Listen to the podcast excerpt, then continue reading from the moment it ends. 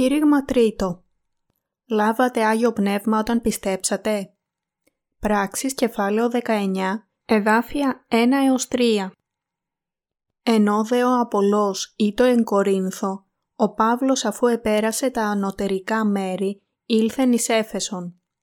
Και ευρών την μαθητάς, είπε προς αυτούς. «Ελάβετε Πνεύμα Άγιον αφού επιστέψατε». Οι δε είπον προς Αυτόν αλλά ουδέ αν υπάρχει Πνεύμα Άγιο νικούσαμεν. Και είπε προς αυτούς, «Εις τι λοιπόν ευαπτίστητε» οι δε είπον εις το βάπτισμα του Ιωάννου. Ποιο είδος Ευαγγελίου κήρυξε ο Παύλος; Κήρυξε το Ευαγγέλιο του βαπτίσματος και του αίματος του Ιησού.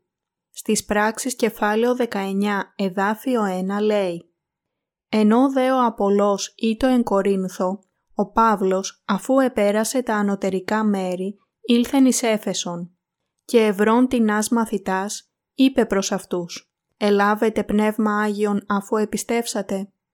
Ωστόσο, αυτοί οι άνθρωποι πίστευαν στον Ιησού, ενώ άφηναν έξω την έννοια του βαπτίσματος του Ιησού. Δεν γνώριζαν το όμορφο Ευαγγέλιο που οδηγεί στην εγκατοίκηση του Αγίου Πνεύματος. Γι' αυτό η ερώτηση του Παύλου «Ελάβετε πνεύμα Άγιον αφού επιστεύσατε» ήταν μία εντελώς άγνωστη ερώτηση για μερικούς από τους μαθητές στην Έφεσο. Αλλά οι άνθρωποι θα τους είχαν ρωτήσει «Πιστέψατε στον Ιησού» αλλά ο Παύλος υπέβαλε την ερώτηση με αυτόν τον παράξενο τρόπο, έτσι ώστε να μπορέσουν να λάβουν το Άγιο Πνεύμα, ανανεώνοντας την πίστη τους στο όμορφο Ευαγγέλιο. Η διακονία του Παύλου ήταν να κηρύξει το όμορφο Ευαγγέλιο του βαπτίσματος και του αίματος του Ιησού.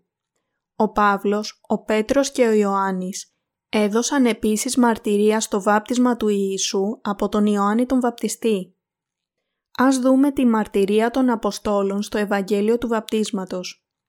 Πρώτος ο Παύλος μαρτύρησε «Μη γέννητο, ημείς ήτινες απεθάνομεν κατά την αμαρτίαν πώς θα έλομεν ζήσει πλέον εν αυτή ή αγνοείται ότι όσοι ευαπτίστημεν εις Χριστόν Ιησούν εις τον θάνατον αυτού ευαπτίστημεν; Ρωμαίους κεφάλαιο 6 εδάφια 2 έως 3 και επειδή όσοι ευαπτίστητε εις Χριστόν, Χριστόν ενεδίθητε.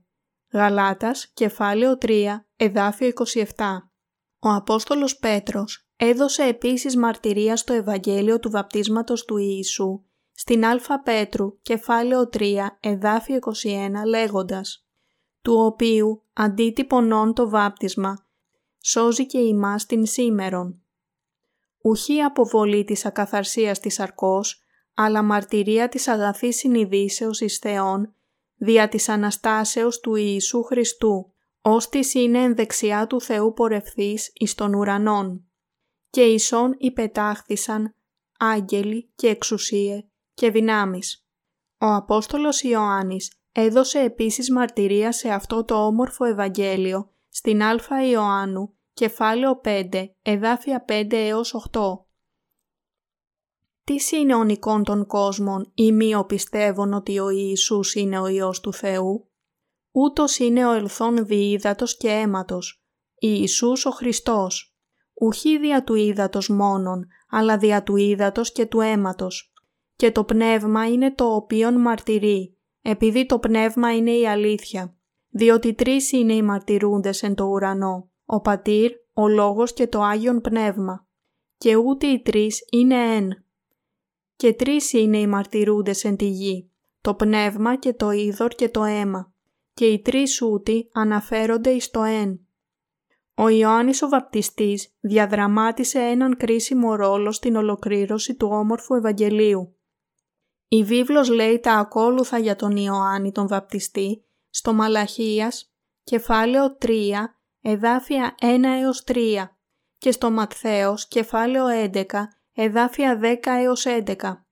Ο Ιωάννης ο βαπτιστής ήταν ο αντιπρόσωπος της ανθρωπότητας και ήταν ο Ηλίας που έμελε να έρθει, όπως έγραφε στην Παλαιά Διαθήκη.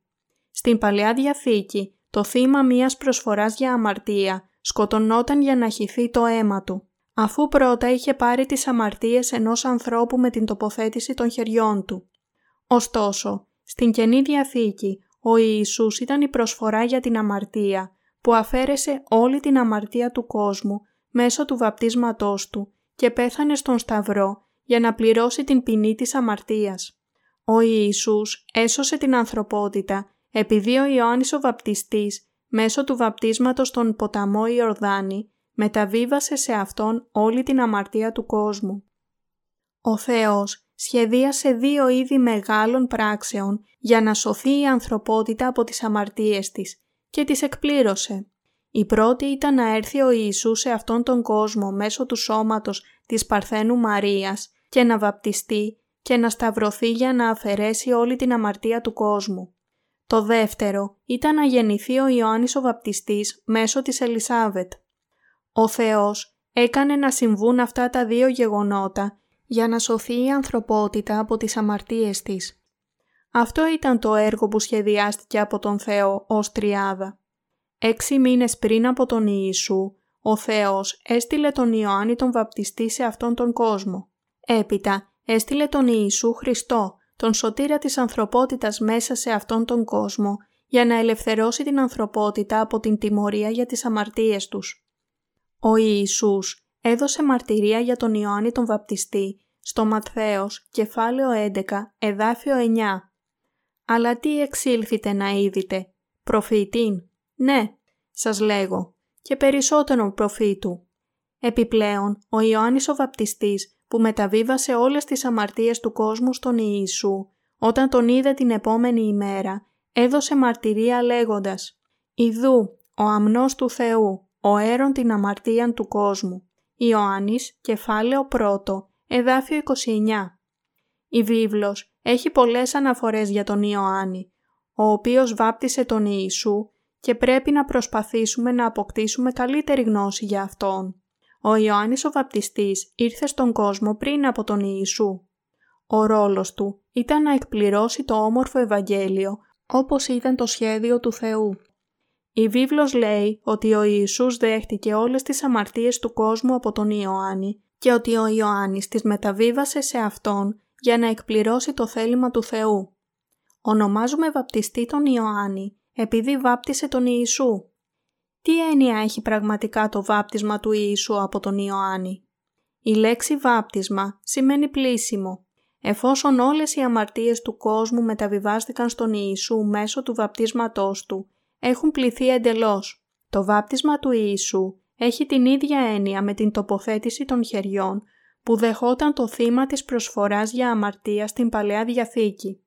Η πνευματική έννοια του βαπτίσματος είναι να μεταβιβάσει, να πλύνει ή να θάψει. Το βάπτισμα του Ιησού από τον Ιωάννη ήταν μια πράξη λύτρωσης για να αφαιρέσει τις αμαρτίες όλων των ανθρώπων στον κόσμο. Το βάπτισμα του Ιησού έχει την ίδια σημασία με την τοποθέτηση των χεριών που ήταν η μέθοδος μεταβίβασης των αμαρτιών στο θύμα της προσφοράς για αμαρτία στην Παλαιά Διαθήκη. Με άλλα λόγια, ο λαός Ισραήλ μεταβίβαζε τις ετήσιες αμαρτίες του στο θύμα της προσφοράς για αμαρτία την ημέρα του εξυλασμού με την τοποθέτηση των χεριών του αρχιερέα. Αυτή η θυσία στην Παλαιά Διαθήκη είχε την ίδια λειτουργία με το βάπτισμα του Ιησού και τον θάνατό του στο Σταυρό. Ο Θεός διόρισε την ημέρα του εξυλασμού ως το χρόνο για να καθαριστούν οι αμαρτίες των Ισραηλιτών. Τη δέκατη ημέρα του έβδομου μήνα ο αρχιερέας μεταβίβαζε όλες τις ετήσιες αμαρτίες του λαού στο κεφάλι του θύματος της προσφοράς για αμαρτία, τοποθετώντας τα χέρια του στο θύμα για να εξηλαιώσει τις αμαρτίες των ανθρώπων. Αυτό ήταν το σύστημα θυσιών που καθιέρωσε ο Θεός. Ήταν ο μόνος τρόπος για να μεταβιβαστούν οι αμαρτίες των ανθρώπων προς το θύμα της προσφοράς για αμαρτία. Και η μεταβίβαση της αμαρτίας με την τοποθέτηση των χεριών ήταν ο αιώνιος νόμος που είχε καθιερώσει ο Θεός. Και θέλει επιθέσει ο Ααρών τας δύο χείρας αυτού επί την κεφαλήν του τράγου του ζώντος και θέλει εξομολογηθεί επ' αυτού πάσα στα ανομίας των ιών Ισραήλ και πάσα στα παραβάσεις αυτών καθόλας αυτών τας αμαρτίας. Και θέλει επιθέσει αυτάς εις την κεφαλήν του τράγου και θέλει αποστείλει αυτόν διαχειρός διορισμένου ανθρώπου εις την έρημον. και θέλει βαστάσιο τράγος εφ' αυτού πάσα στα ανομίας αυτών εις γίνα κατοίκητον και θέλει απολύσει τον τράγον εις την έρημον. Λεβιτικό, κεφάλαιο 16, εδάφια 21 έως 22. Στην Παλαιά Διαθήκη, για να συγχωρεθεί ο αμαρτωλός, έβαζε τα χέρια του στο κεφάλι του θύματος της προσφοράς για αμαρτία και μεταβίβαζε τις αμαρτίες του σε αυτό.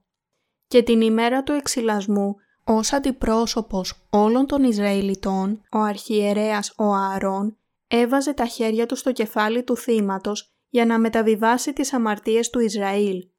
Ύστερα, αφού είχε αναλάβει τις αμαρτίες τους, το θύμα θυσιαζόταν.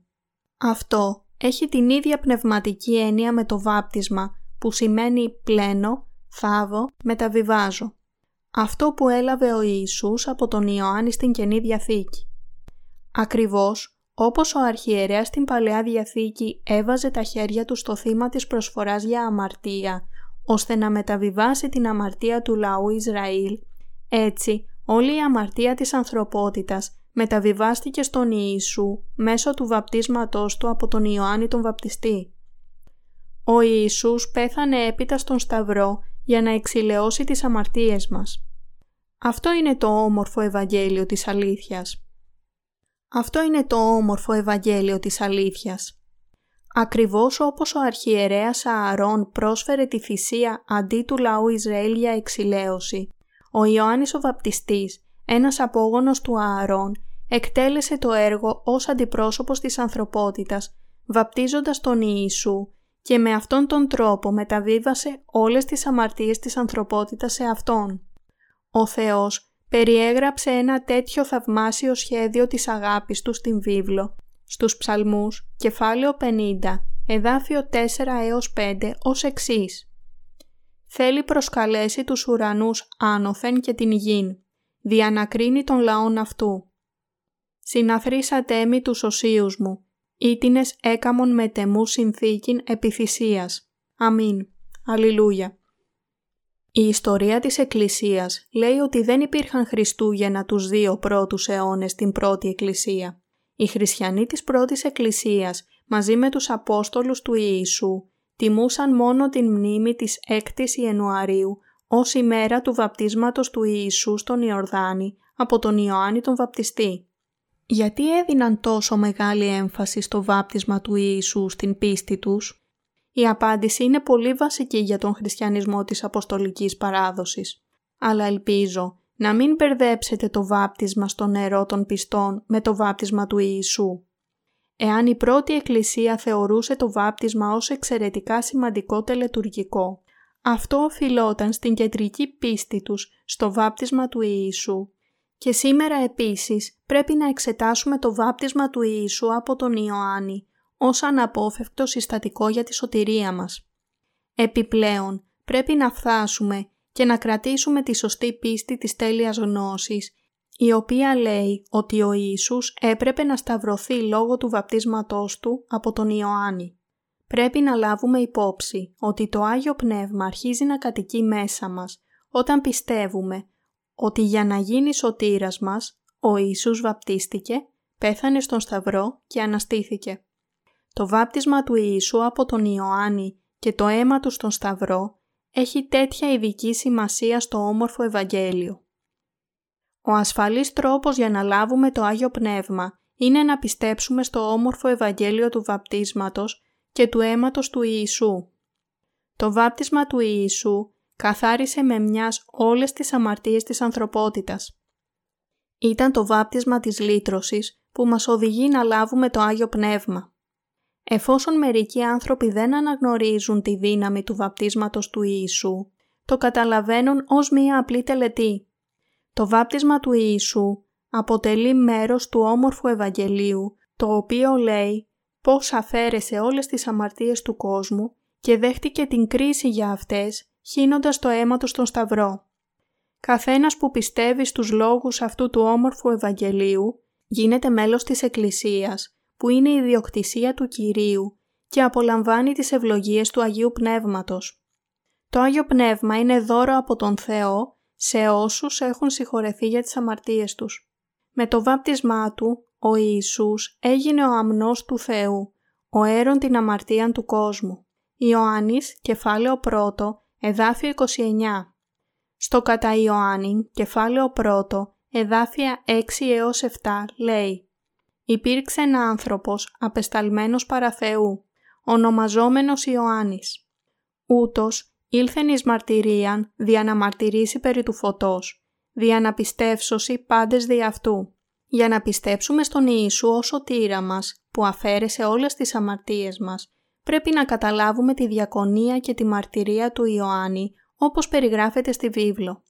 Τότε θα είμαστε σε θέση να πιστέψουμε στον Ιησού Χριστό ως σωτήρα μας.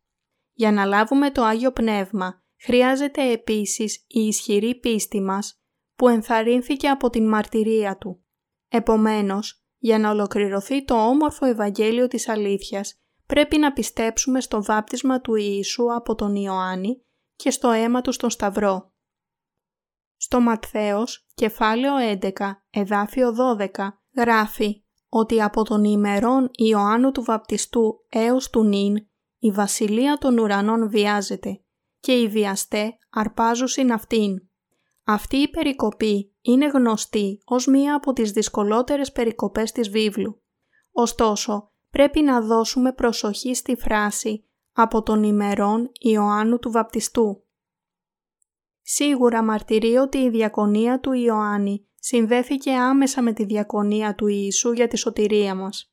Ο Ιησούς θέλει να μπούμε στη Βασιλεία με τολμηρή πίστη, τόσο τολμηρή όσο ένας βίαιος άνθρωπος. Εμείς αμαρτάνουμε κάθε μέρα. Είμαστε έφραυστοι, αλλά Εκείνος μας επιτρέπει να μπούμε στη Βασιλεία Του με τολμηρή πίστη, ανεξάρτητα από τη διαφθορά μας. Έτσι, αυτή η περικοπή σημαίνει ότι οι άνθρωποι μπορούν να αποκτήσουν τη Βασιλεία των Ουρανών με πίστη στο όμορφο Ευαγγέλιο που λέει ότι ο Ιησούς καθάρισε όλες τις αμαρτίες του κόσμου μέσω του βαπτίσματός του από τον Ιωάννη και το αίμα του στον Σταυρό. Με άλλα λόγια, αυτό σημαίνει ότι ο ουρανός μπορεί να αποκτηθεί με τολμηρή πίστη σε αυτό το όμορφο Ευαγγέλιο του βαπτίσματος και του αίματος του Ιησού. Το βάπτισμα του Ιησού αφαίρεσε όλες τις αμαρτίες μας και η πίστη μας σε αυτό εγγυάται ότι θα λάβουμε την εγκατοίκηση του Αγίου Πνεύματος. Πρέπει να κηρύξουμε αυτό το Ευαγγέλιο στους γείτονές μας, στους συγγενείς, στους οικείους και σε καθέναν στον κόσμο. Πρέπει να έχουμε πίστη στο όμορφο Ευαγγέλιο που λέει ότι οι αμαρτίες του κόσμου μεταβιβάστηκαν στον Ιησού μέσω του βαπτίσματός Του. Μέσω της πίστης μας θα λάβουμε την ευδαιμονία της λύτρωσης και την εγκατοίκηση του Αγίου Πνεύματος. Το βάπτισμα του Ιησού αφαίρεσε όλες τις αμαρτίες μας και το αίμα Του ήταν η τιμωρία της αμαρτίας. Πρέπει να εξηγήσουμε στους άπιστους το όμορφο Ευαγγέλιο του Ήδατος και του Πνεύματος. Μόνο με αυτόν τον τρόπο θα πιστέψουν στο Ευαγγέλιο και θα λάβουν το Άγιο Πνεύμα. Θέλω να το πιστέψετε αυτό. Ο άνθρωπος μπορεί να συγχωρεθεί για όλες τις αμαρτίες του και να λάβει την εγκατοίκηση του Αγίου Πνεύματος μόνο έχοντας πίστη στο βάπτισμα του Ιησού από τον Ιωάννη και το αίμα του στον Σταυρό. Κάθε ένας μπορεί να γίνει γιος του Κυρίου, αν μέσα του κατοικεί το Άγιο Πνεύμα και να γίνει ένας από τους αδελφούς και τις αδελφές μας με πίστη στο όμορφο Ευαγγέλιο του Ήδατος και του Πνεύματος. Πρέπει να έχετε την ίδια πίστη στο όμορφο Ευαγγέλιο που είχε ο Παύλος. Ευχαριστώ τον Κύριο που μας έδωσε αυτό το όμορφο Ευαγγέλιο και τον δοξάζω. Αμήν.